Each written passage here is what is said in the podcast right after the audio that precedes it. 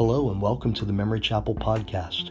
Memory Chapel is a small, rural, non denominational Christian church located on Vanceville Road in 84, Pennsylvania. On this podcast, we feature an edited version of our Sunday morning worship service at the chapel and the Bible teaching of Pastor David All. Thanks for joining us. And now, let's get to the worship.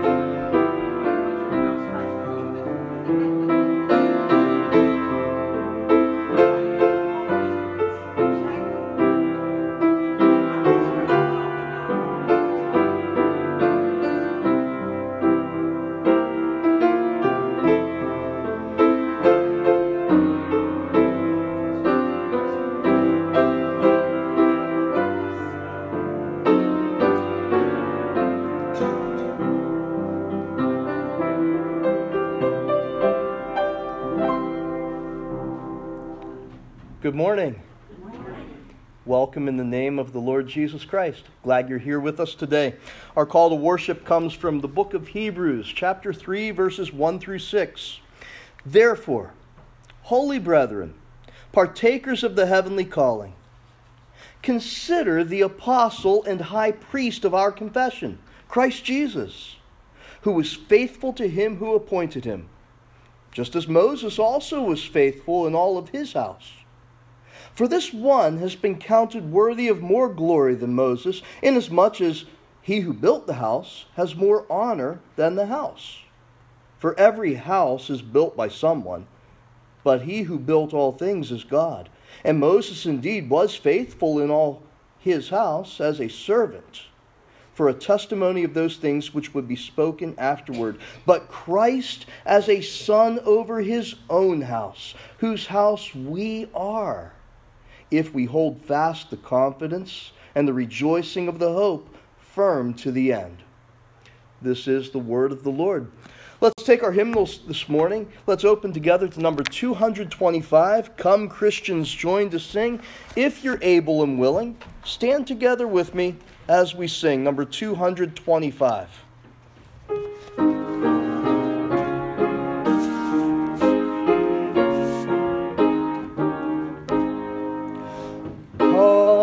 Christians join to sing. Alleluia, Amen. Loud praise to Christ our King.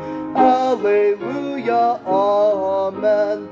Let all with heart and voice before his throne rejoice. Praise is his gracious choice. Alleluia, Amen. Come, your hearts on high. Alleluia, amen. Let praises fill the sky. Alleluia, amen. He is our guide and friend. To us he'll condescend. His love shall never end. Alleluia, amen praise yet our Christ again. Hallelujah, Amen. Life shall not end the strain. Hallelujah, Amen. On heaven's blissful shore, His goodness we'll adore,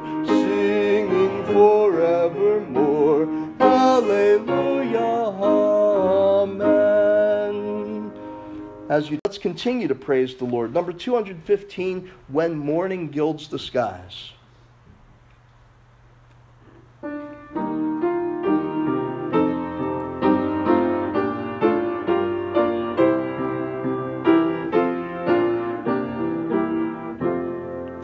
When morning gilds the skies, my heart awaking cries, May Jesus Christ be praised, alike at work and prayer. To Jesus I repair. May Jesus Christ be praised. The night becomes as day when from the heart we say, May Jesus Christ be praised. The powers of darkness fear when this sweet song they hear. May Jesus Christ be praised. Ye nations of mankind, in this your concord find. May Jesus Christ be praised. Let all the earth around ring joyous with the sound. May Jesus Christ be praised. Now we're going to sing this last verse, but I want to give you a challenge to do. When we come to the words, May Jesus Christ be praised, try this. Try smiling when you sing it and nod your head. May Jesus Christ be praised. It's hard to do, but try it. Let's, let's do the last verse together. Be this while life is mine, my canticle divine. May Jesus Christ be praised. Be this the eternal song through all the ages long.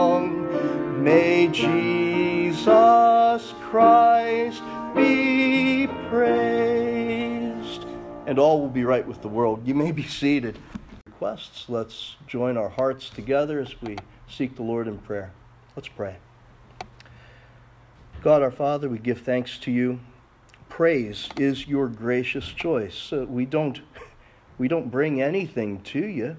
You don't you don't benefit from our praise, but it is your gracious choice that you have made provision for our sins. You've brought us near to yourself through your Son Jesus. And now uh, we come as beggars having nothing to offer. And it's as though you say to us, I'll accept praise. That'll be enough. You don't have to worry about paying. Just say thank you. And that's enough. And, and we are thankful. We do thank you, God, that you've made a way, that you've brought us near to yourself that you graciously accept our praise, as imperfect as it is. You accept it. You receive the joyful noise that we make.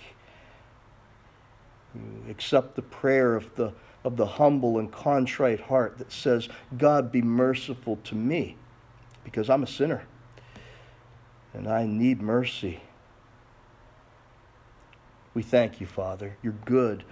You're good all the time. You're good when we don't deserve it. You're good to those who hate you.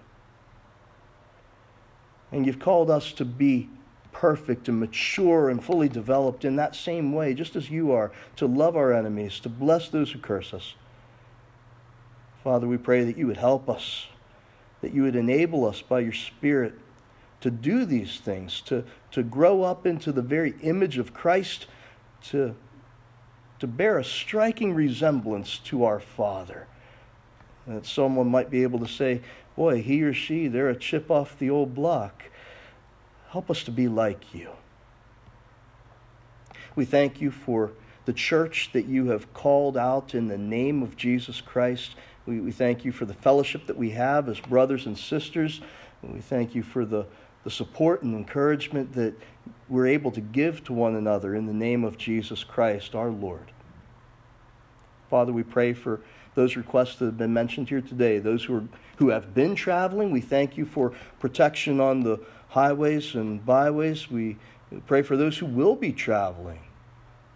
We ask for protection and your, your care for them as they, as they put miles down the road. Father, we pray for those who have suffered injuries recently. Uh, Terry shared about some who suffered injuries on the trip, and we just pray for their healing, their recovery. Father, we, uh, we lift up our nation to you. Lift up this country in prayer, and we, we beg and plead for it that there might be repentance, that you give more time, more time for people to repent and, and turn from their sins and turn to you in faith, trusting the work of Jesus Christ, the sufficient work that can save. We pray that you would uh, give wisdom, guidance to our leaders. We pray for, for President Trump, for Governor Wolf, for all of our elected and appointed leaders and people of influence. We pray for their salvation first and foremost, that they would come to the knowledge of the truth, that they would know you through faith in Jesus. And we pray for wisdom for them, that they would be able to govern and lead in ways that are righteous, ways that are just and we even boldly pray that if there would be some that are rebellious and unwilling to govern and rule in ways that are right and just, that you would mercifully remove them from those offices and replace them with men and women who will seek to govern and rule in ways that are righteous and just and honoring to you. Father, we pray for our church. We pray that you would Bless this little chapel, that you would use it, use us to be faithful witnesses, to be faithful testimony to the saving grace in Jesus Christ.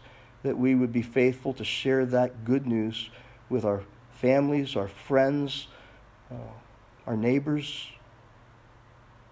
Father, we pray that you'll bless our time together in the word, in worship, and in praise, that, that we would be able to worship you in spirit and in truth as you desire people to worship, not according to mere ritual and tradition, but in spirit and in truth. We thank you for your grace. We thank you for your kindness. In the name of Jesus Christ, we pray. Amen. Take your hymnals one last time. Uh, open to 196. Oh, we'll make this a fast one. You know the tune. You may remain seated. It's Oh Come, Let Us Adore Him, number 196.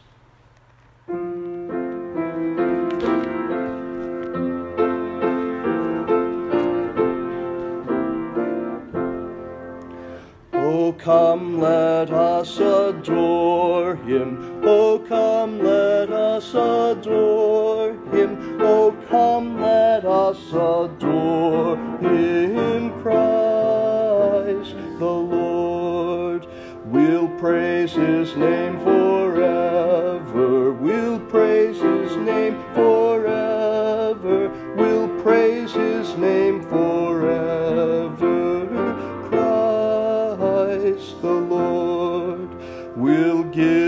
Him all the glory. We'll give him all the glory. We'll give him all the glory. Christ the Lord.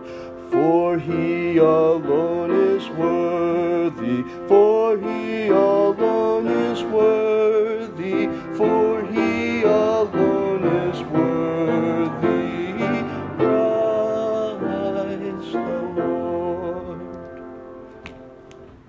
God. Amen.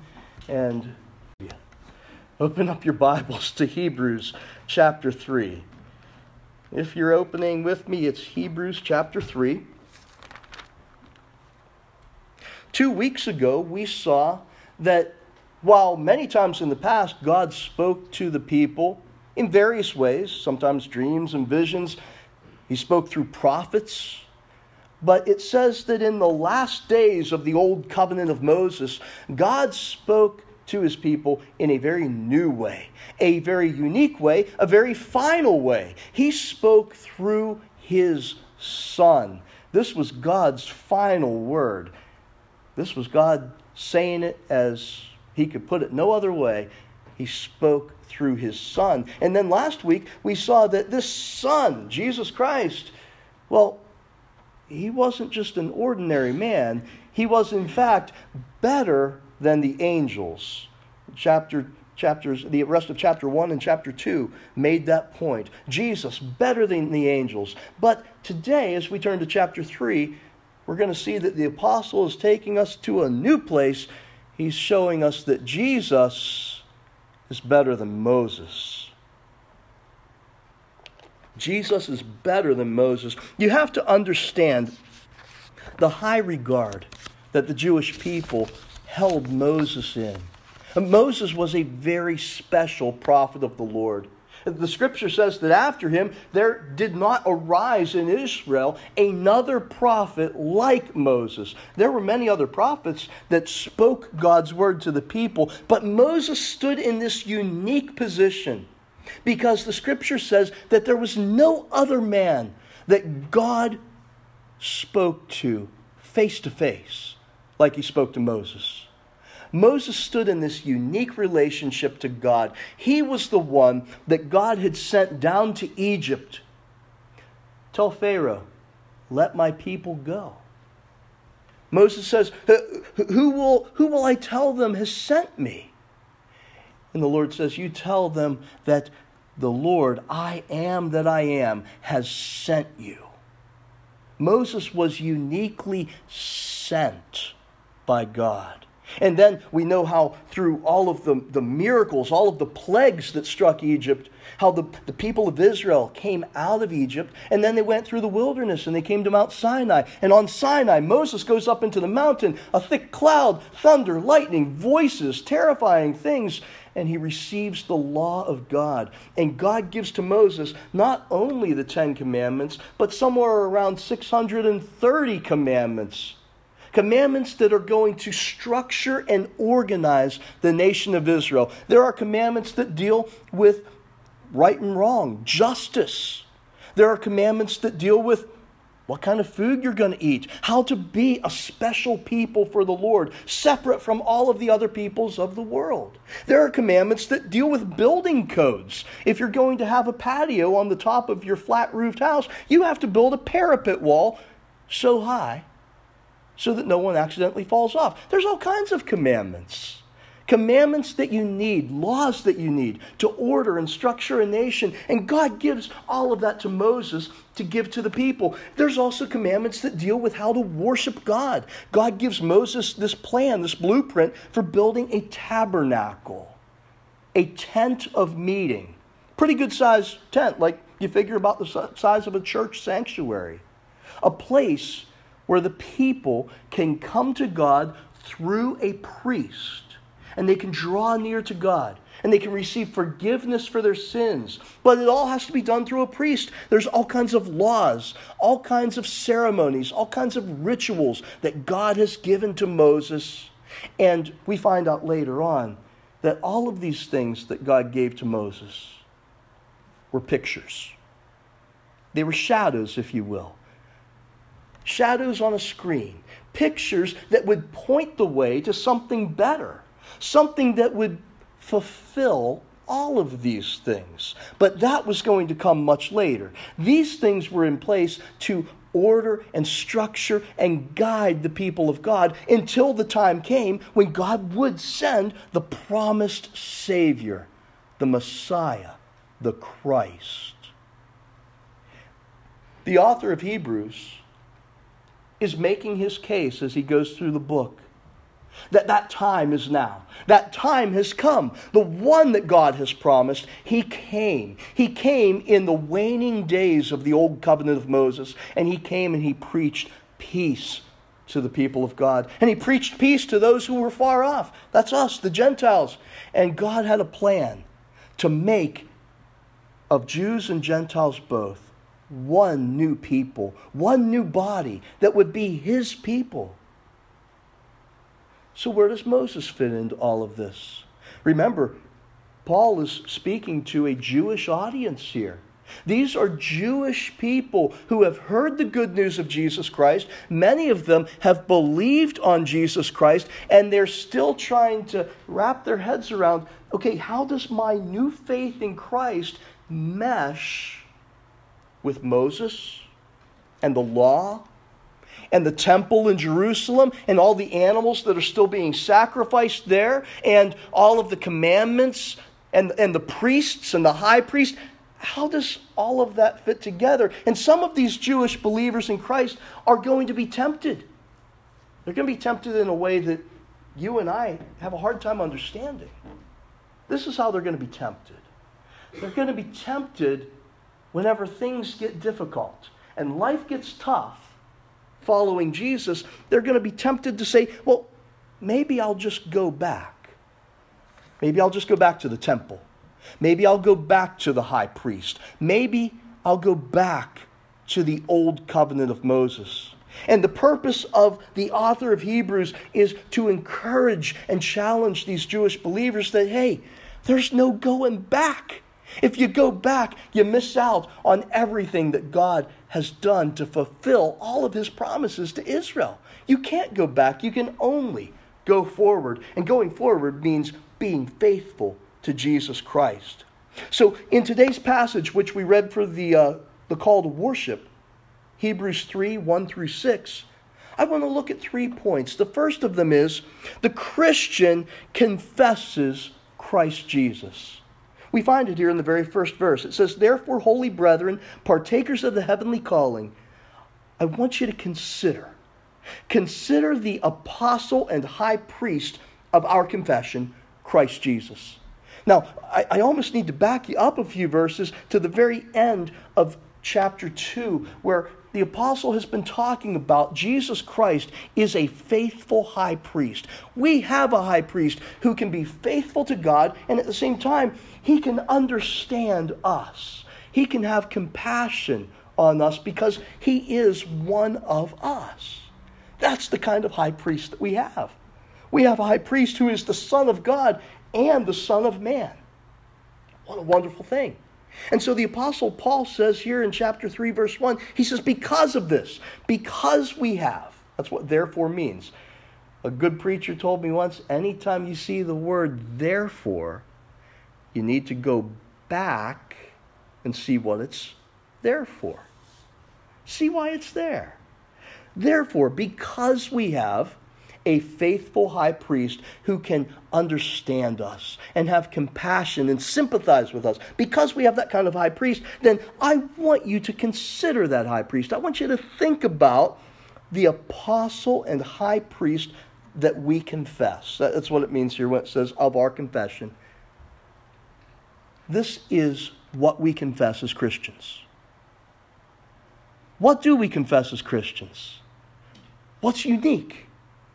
We confess that Jesus Christ is God's apostle and our high priest. Let's unpack this a little bit and see what it means because it's loaded. There's more here than you realize. Apostle. The word simply means one who is sent.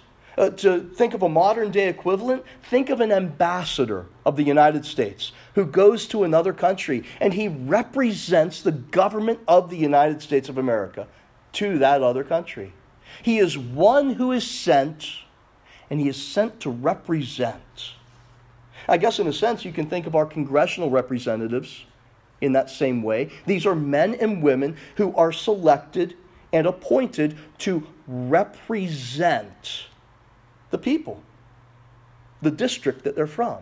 An apostle is one who is sent. And whenever we encounter the word apostle in the scriptures, we usually find it in connection with the 12 disciples, right? These 12 that Jesus selected and appointed to be apostles. He sent them out to speak in his name. Peter, James, John, Matthew, you know the rest the apostles. And yet, here in this verse, we have something very unique. It's unique because it's the only time in all of Scripture that Jesus Christ is referred to as apostle. Usually it's Jesus' apostles that we talk about as being the ones who were sent. But here, the author of Hebrews says Jesus is the apostle. In what way? Well, he was sent. He was sent by God. Remember the opening verse of Hebrews chapter 1. God, who at various times and in various ways spoke to the fathers by the prophets, has in these last days spoken to us. How? By his Son, by the one whom he has sent, his apostle. John chapter 5. This is a good place to turn. John chapter 5, verse 23. And, there's actually a number of verses we'll look at in rapid fire succession here, but they're all in John chapter 5. John chapter 5, verse 23, Jesus is speaking, and he's, he's telling the Jews that the Father judges no one, but has committed all judgment to the Son. Verse 23 that all men should honor the Son just as they honor the Father. He who does not honor the Son does not honor the Father who sent him. Drop down to verse 30. Jesus says, I can of myself do nothing. As I hear, I judge, and my judgment is righteous, because I do not seek my own will, but the will of the Father who sent me. Drop down to verse 36. Jesus says, But I have a greater witness than John the Baptist's witness. For the works which the Father has given me to finish, the very works that I do, bear witness of me that the Father has sent me. Verse 37 And the Father himself, who sent me, has testified of me. You have neither heard his voice at any time nor seen his form. But you do not have his word abiding in you, because whom he sent, him you do not believe. Drop down to verse 43. It's the last one in the chapter we're going to look at. Jesus says, I have come in my Father's name. In other words, I have come as his representative, uniquely appointed and set apart to represent the Father to you. I have come in my Father's name, and you do not receive me. If another comes in his own name, you will receive him. And that was not the verse I was looking for.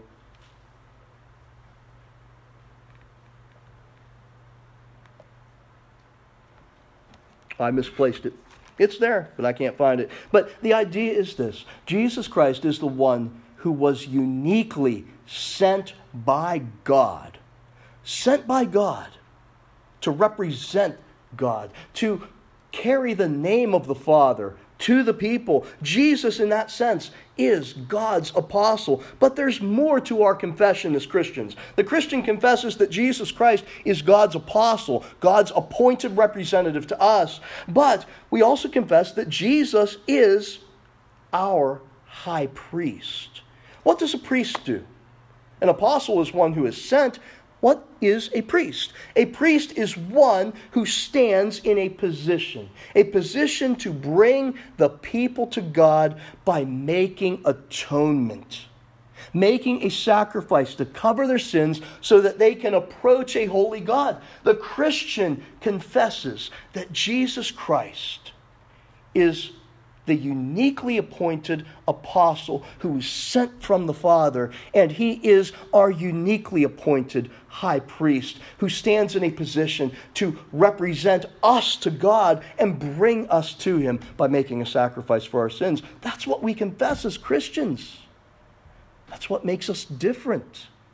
Many others might, might confess that Jesus was a wise man that Jesus was a teacher and preacher of righteousness, that Jesus was a prophet, a prophet even sent from God. But the Christian confesses something very different. Yes, Jesus was all of those other things, but Jesus is uniquely that apostle sent to represent the Father to us.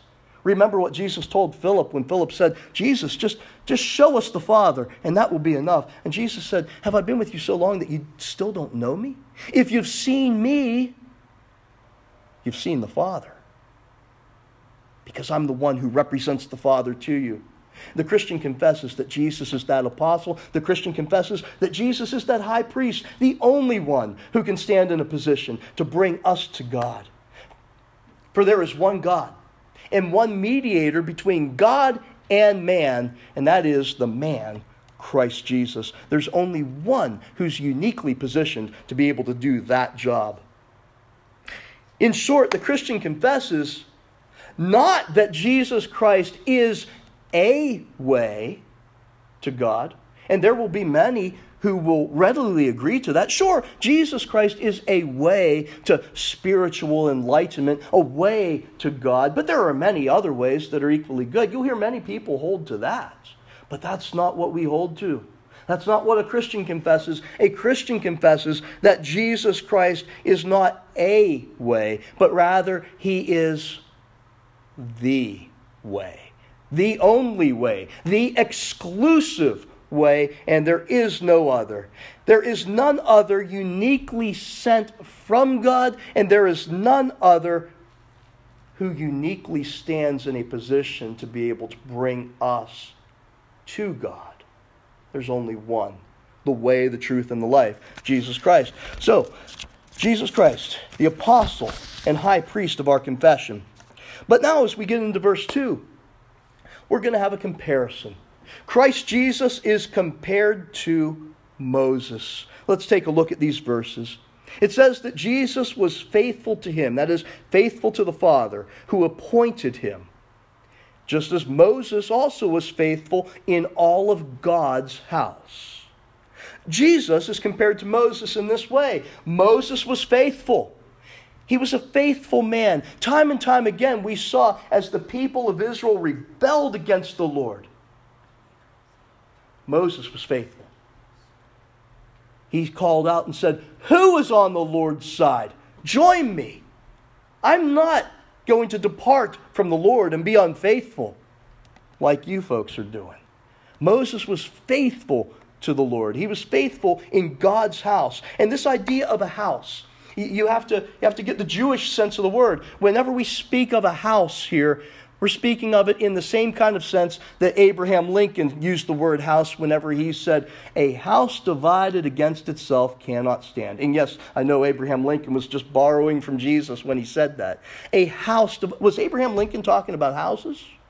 No. He was talking about the nation of America, wasn't he? The United States of America. He, he was talking about during a time of civil war. If we're divided against each other, we cannot stand as a nation.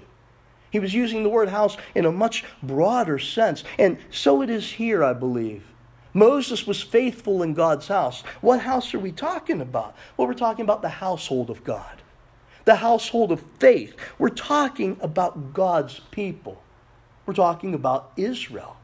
Israel, the household of faith that was in a covenant relationship with the living God. That made Israel unique from every other nation on the face of the earth. No other nation experienced the living God coming down and saying, I, of my own free will, am going to make a contract with you. And I'm going to bind myself to certain obligations to you. Not because you're a great and mighty people, not because you deserve it, but because I'm gracious and I'm good and I show mercy to thousands of people. That word thousands just gave the idea of like unlimited you know, as big a number as you can think. I'm that kind of God. I'm a mercy showing God, and I'm entering into covenant. I'm entering into contract with you. So we're talking about the household of faith, the people of God. Moses was faithful in God's house. It says that Jesus Christ also faithful in God's house. But here's where the comparison turns into a contrast. Let's take a look it says, For this one, that is Jesus, has been counted worthy of more glory than Moses. To the Jewish mind, this is almost inconceivable. How can someone be held in higher regard than Moses? He's the prophet that God spoke to face to face. He's the one who gave the law. He's the one who taught us about God. How can someone possibly be of a higher rank than Moses? And yet the author here says, oh no, Jesus is worthy of more glory than Moses. How? How can that be? Well, it's in this way. Inasmuch as he who built the house has more honor than the house. Now, there was a famous architect of the 20th century who built a famous house in our region of the country. How many of you have heard of Fallingwater? Right? Famous house, famous piece of architecture, wonderful house. But is the house itself worthy of more honor and distinction than the man who designed it? Of course not.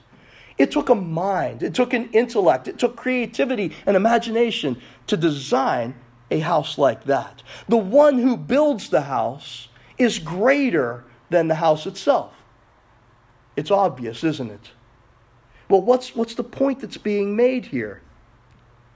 Verse 4 Every house is built by someone. Obviously, houses don't build themselves. At least not yet. We haven't seen that happen yet. Every house is built by someone, but he who built all things is God.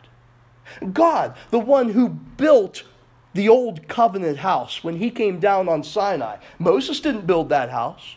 Moses didn't order and structure that arrangement, the, the law, the commandments, the, the ritual for approaching God, the tabernacle, all of that was given to him. God established that. That was the house that God built. Years ago, Steelers fans, you may remember back when Three Rivers was being torn down and they were going to build Heinz Field. At the time, the quarterback of the Pittsburgh Steelers was Kordell Stewart. Remember him? Number 10. And at the time, Dan Rooney said he was trying to show that he had a lot of confidence in his quarterback. He said, This house, this stadium, this field, Heinz Field, this will be remembered as the house that Kordell built. We don't really remember it that way, I don't think, do we, Steelers fans? But he said that at the time. I remember that. God built a house. He built an old covenant house, the purpose of which was to show people their need for a Savior so that when the Savior came, they would be ready to meet him and receive him. God built that old covenant of Moses. He built the house. Moses was a servant in that house. Let's continue. Verse 5 Moses indeed was faithful in all of God's house. In all of God's household, his old covenant household, Israel, he was faithful in that house as a servant. Moses was a servant of God, a servant who delivered that old covenant to the people. He was faithful as a servant. And, and there was more to it. It says, for a testimony of those things which would be spoken afterward. Uh, I want to try to quickly unpack this for you. Faithful as a servant, as a testimony to those things which would be spoken afterward. Turn to John chapter 5 once again. John chapter 5. We were there earlier. I should have told you to stay there. John chapter 5, verses 39 through 40. Jesus is speaking again. He says to the, the Jews, He says, You search the scriptures, for in them you think you have eternal life. But the scriptures are they which testify of me. The scriptures, the Old Testament scriptures that you search because you think that you're going to have eternal life, in those scriptures, those scriptures talk about me, Jesus says. But you are not willing to come to me that you may have life. Dropping down to verses 45 through 47. Jesus says, Do not think that I shall accuse you to the Father. There is one who accuses you. Who? Moses. Moses, the one in whom you're putting your trust, is the very one who accuses you. How does Moses accuse the Jews? Well, Moses was the servant through which the old covenant was given, the laws, the commandments, which everyone has broken. You're not going to find salvation in the old covenant. You're not going to find salvation in keeping the law. The law is the thing that accuses you to make you realize that you desperately need a Savior. You need Jesus. Verse 46 For if you believed Moses, you would believe me, for he wrote about me. But if you do not believe his writings, how will you believe my words? Jesus says, You put all this confidence in Moses. You don't even get Moses. You don't understand Moses. Moses gave you the old covenant, which condemns you, so that you can understand you need a Savior. Moses wrote about me. And we can flip back to Genesis, Exodus, Leviticus, Numbers, Deuteronomy, and we can say, I don't see the name Jesus in here anywhere. Where did, where did Moses talk about Jesus? Jesus' point is everything that Moses wrote about, the Old Covenant, all of it was a shadow play to help you understand God was sending a Savior who was going to fulfill all of that and then bring so much more. Moses wrote about Jesus. And Jesus says, You don't really believe Moses because you don't really understand him. How are you ever going to believe my words if you don't believe what Moses wrote? He wrote about me. Moses was faithful in God's household, and he was faithful to write these things, which would be a testimony of the greater things that were going to come. The old covenant wasn't the be all and end all, it was a temporary thing to point the way to a new covenant that was coming a new covenant in Jesus Christ, which was going to be far superior to anything that the old covenant could offer. Moses was faithful, but he was faithful as a servant. But look at how Jesus Christ is faithful. Verse 6 But Christ is faithful as a son over his own house. There's a big difference there. Just as the one who built the house is greater than the house itself, so the Son who is over the house is infinitely greater not only than the house, but he's greater than the one who's a servant in the house. Moses was merely a servant in God's household.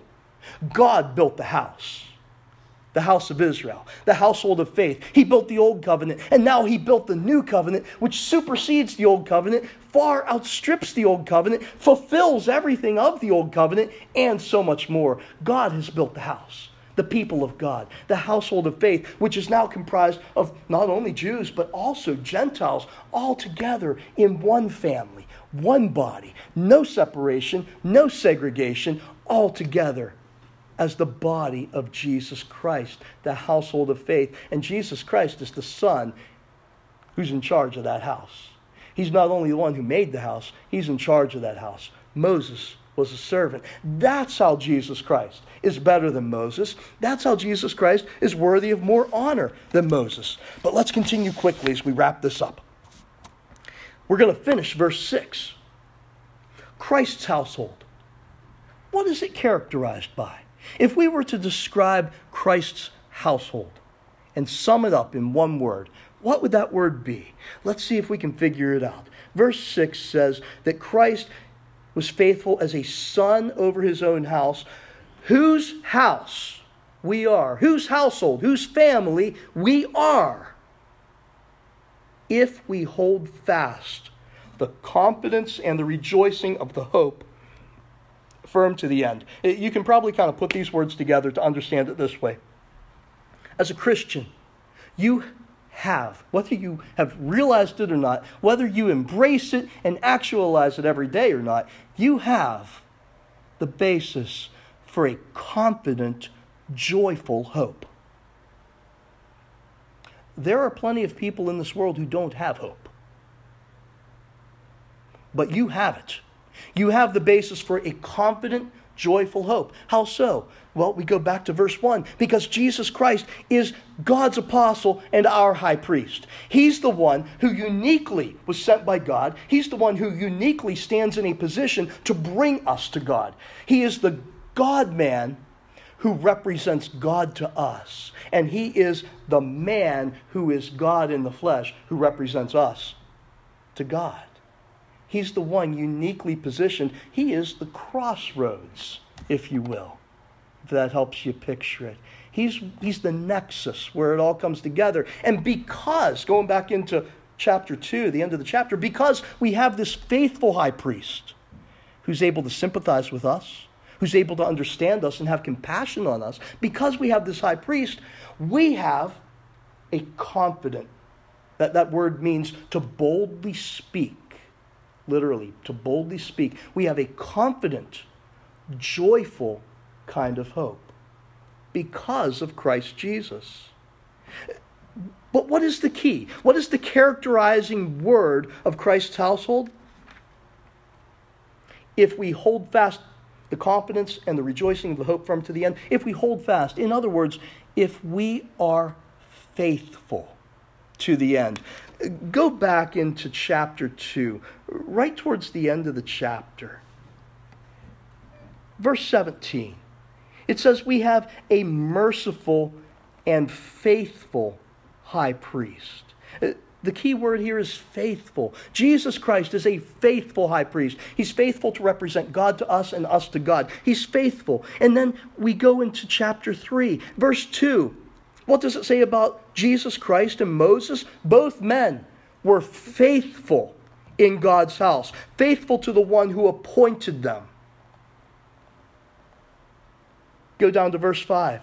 Moses indeed was faithful in God's household as a servant. Verse 6 But Christ, we have to insert the words here to, to carry the sense over, but Christ is faithful as a son over his own house. Faithful is the word, faithful is the pattern here. And it says, if we, we are his household, we are his family, if we hold fast and firm to this confident, joyful hope, and we hold it fast to the end. In other words, if we're faithful, faithfulness is what's required. You know, if you if I were to ask someone, you know, have you believed on the Lord Jesus Christ? Are you saved? And they told me, "Oh yeah, I did that years ago." I said a prayer at the end of a revival service years ago. If they answer me that way, you know what I'm doing? I'm being suspicious.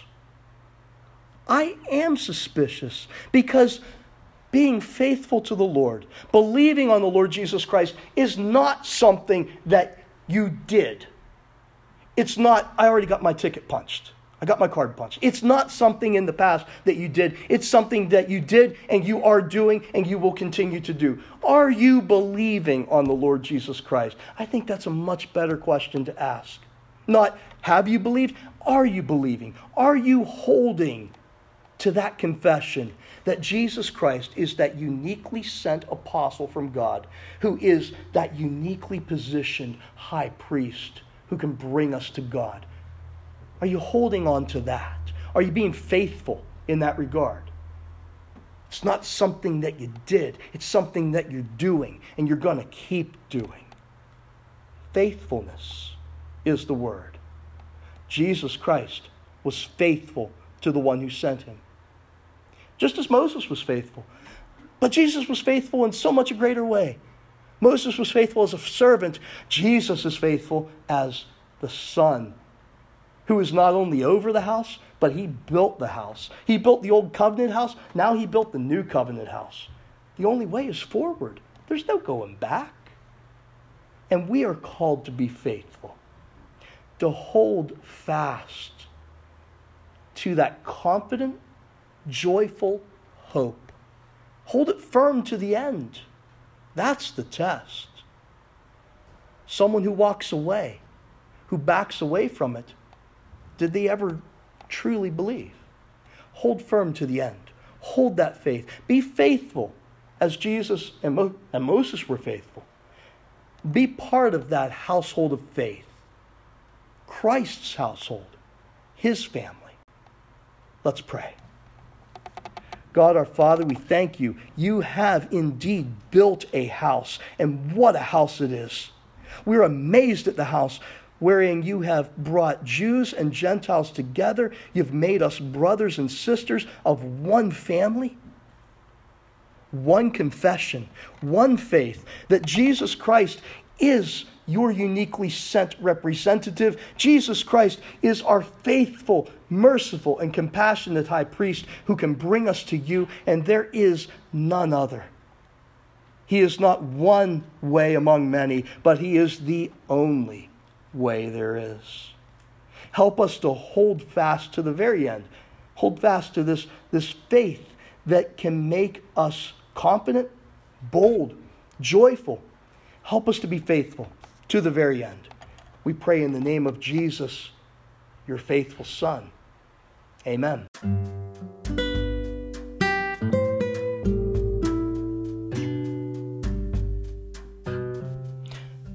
Thank you for having tuned in with us today.